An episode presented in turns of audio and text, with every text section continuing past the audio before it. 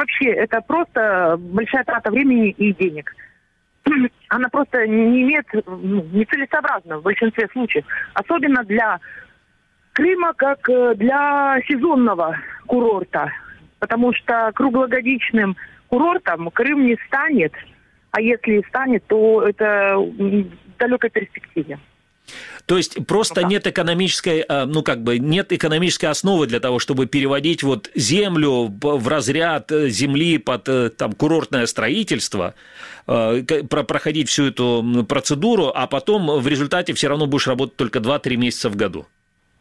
Да. Вот да, приблизительно такая есть. логика, угу. да?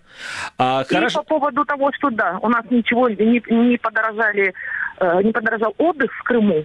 Естественно, если Э, как говорится, наш турист, который имеет очень ограниченные финансы и рассчитывает на эти финансы отдохнуть, э, цену поднять можно, но другой вопрос, э, кто поедет, какой турист поедет и заплатит больше денег. Если оставить цены на уровне прошлого года, то, естественно, просто все гостевые дома, вся инфраструктура, она будет приходить в упадок. Ее же надо содержать, обновлять, что-то добавлять. А если не поднимать цены, при том, что, посмотрите, на все цены поднялись, на все, на продукты, на строительные материалы, на услуги, на все. Ну, кроме, э, как говорится, стоимости э, номера там проживания, да. Это невозможно. Цены поднимутся однозначно. Иначе это можно просто закрыть и не работать. Наталья, еще один очень важный, мне кажется, момент, который постоянно говорят о том, что вот надо вывести эти гостевые дома из э, серой зоны. Насколько, ну вообще, насколько вот люди, которые оказывают вот услуги там по проживанию, ну назовем это хорошо, пусть назовем это гостевыми домами, да, мини-отелями, насколько они находятся в серой зоне, по, по вашему мнению? Платят ли они налоги? Я, знаете, я всегда была сторонником того, чтобы все платили налоги и нормально работали, реклами... рекламировались.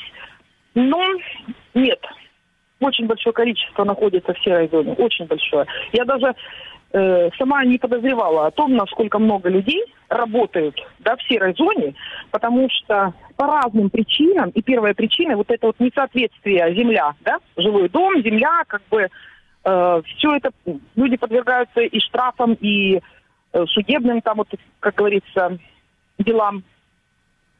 Очень много. Если была бы политическая воля, то, учитывая опыт, который у крымчан есть, когда все это работало, платились налоги, и все было нормально, то, в принципе, сделать это было несложно, чтобы люди легально работали и спали спокойно. Ну, поскольку политическая воля отсутствует, вы знаете, сколько уже, скоро 8 лет будет как одни разговоры. Тут же у нас, э, э, я как-то говорила о том, что быть хорошим министром туризма в Крыму, просто это профессия, работа мечты. Сидишь, красиво говоришь, собственно говоря, можно ничего не делать, и ничего не изменится. Главное, стаж идет, зарплату платится, и все. Ни за что люди не отвечают. Понятно. Наталья, а, спасибо вам за вашу информацию, за ваше время и за ваше мнение. Наталья Кириченко, владелица хостела в Судаке, была на телефонной связи со студией радио Крым Реали. Напомню, что сегодня мы обсуждали то, каким будет э, курортный сезон в 2022 году. И вот э, некоторые эксперты, которые сегодня были в нашей программе, они сказали о том, что на самом деле очень много факторов влияет, в том числе и политический фактор. Да, и это не может не, не влиять и на, на все сферы деятельности. Но и, конечно же, напомню еще одну цитату, это практически дословная цитата из нашего эфира, о том, что когда все дорожает, ну, не может отдых дешеветь. А, поскольку дорожает все, да, дорожают продукты, дорожают там материалы, дорожает работа и дорожает все, поэтому почему должно каким-то образом дешеветь. Это к вопросу о заявлениях подконтрольного России Министерства курортов и туризма о якобы том, что не будет дорожать отдых на территории полуострова, ну, размещение, да, а в средствах размещения в отелях, пансионатах в 2022 году. Это программа «Крымский вечер». Через несколько секунд мы продолжим наш эфир, но сменим тему.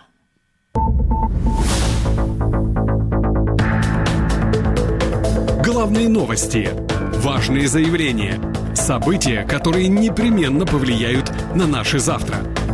Крымский вечер. Место встречи 648 АМ.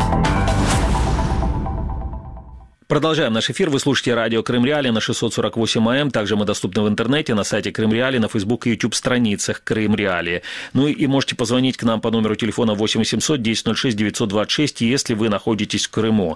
А, звоните к нам в прямой эфир с понедельника по пятницу с 17 до 17.30, а также с 19.15 до 20 часов по крымскому времени.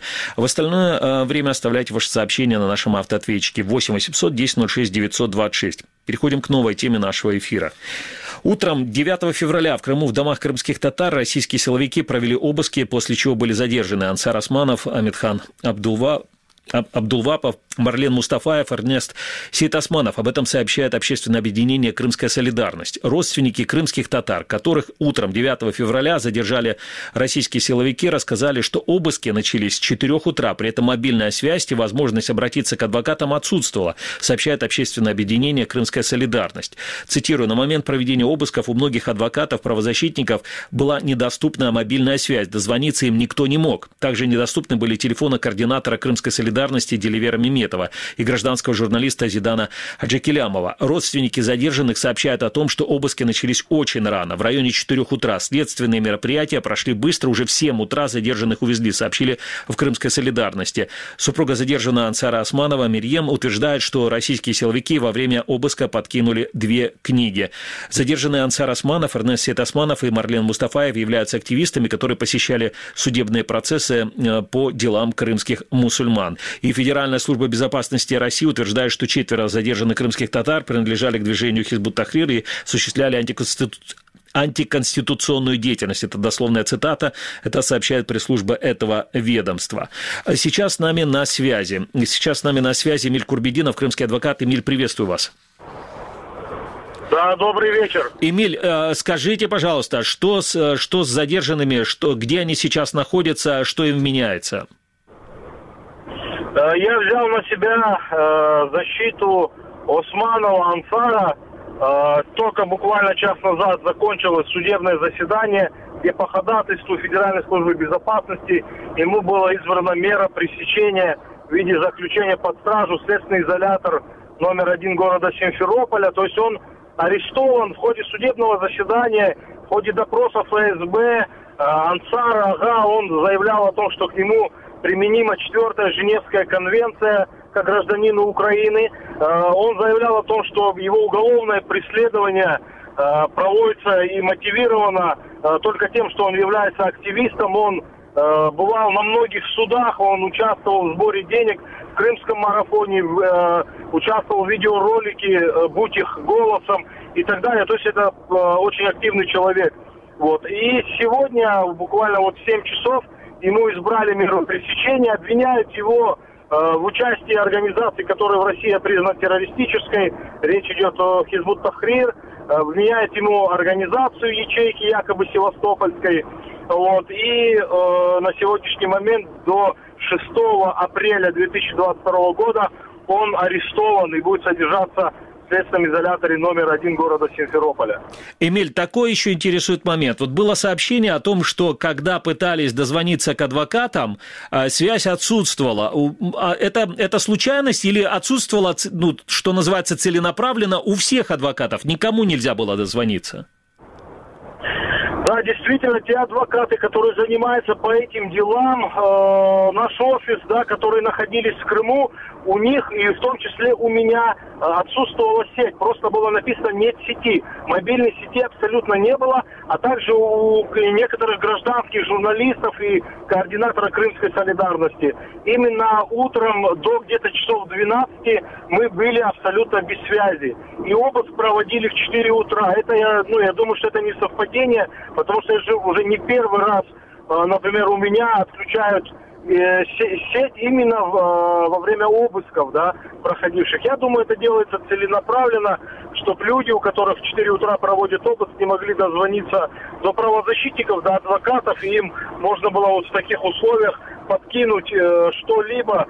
Например, Ансарага э, сообщил мне сегодня, что во время обыска в детскую кровать, в детской комнате в его доме сотрудники ФСБ подкинули две книги исламского содержания – вот, это не его книги, ему именно подкинули и якобы изъяли у него, так указали в протоколе. Понятно, спасибо вам. Эмиль Курбединов, крымский адвокат, был на, на телефонной связи со студией радио Крым Реалии. А, вот еще раз напомню, что задержанные Ансар Османов, Эрнест Сейт Османов, Марлен Мустафаев являются активистами, которые посещали судебные процессы по делам крымских мусульман. А первый заместитель министра иностранных дел Украины Эмине Джепар, комментируя новые обыски российских силовиков у крымско-татарских активистов, призвала Россию убраться из Крыма и освободить всех незаконно удерживаемых граждан Украины. Цитирую, в Крыму очередная волна обысков в домах крымских татар, задержаны четыре активиста. Лучшая гарантия безопасности, которую ищет Россия, это убраться из оккупированных территорий вместе с войсками, освободить всех граждан Украины, написала Эмине Джепар на своей странице в Твиттере, опубликовала фотографии задержанных утром крымских татар. На обыски и задержания отреагировали в представительстве президента Украины в Автономной Республике Крым. Э, заявление представительства опубликовано на Facebook-странице гласит следующее. Представительство президента Украины в Автономной Республике Крым решительно осуждает действия оккупационных властей России и требует немедленного прекращения задержания, лишения свободы граждан Украины, других политически мотивированных преследований на временно оккупированной территории Автономной Республики Крым и города Севастополя. И прокуратура Автономной Республики Крым и Севастополя после проведения задержания обыска российскими силовиками в домах у крымских татар открыла уголовное производство по части 2 статьи 162 Уголовного кодекса Украины «Нарушение неприкосновенности жилья».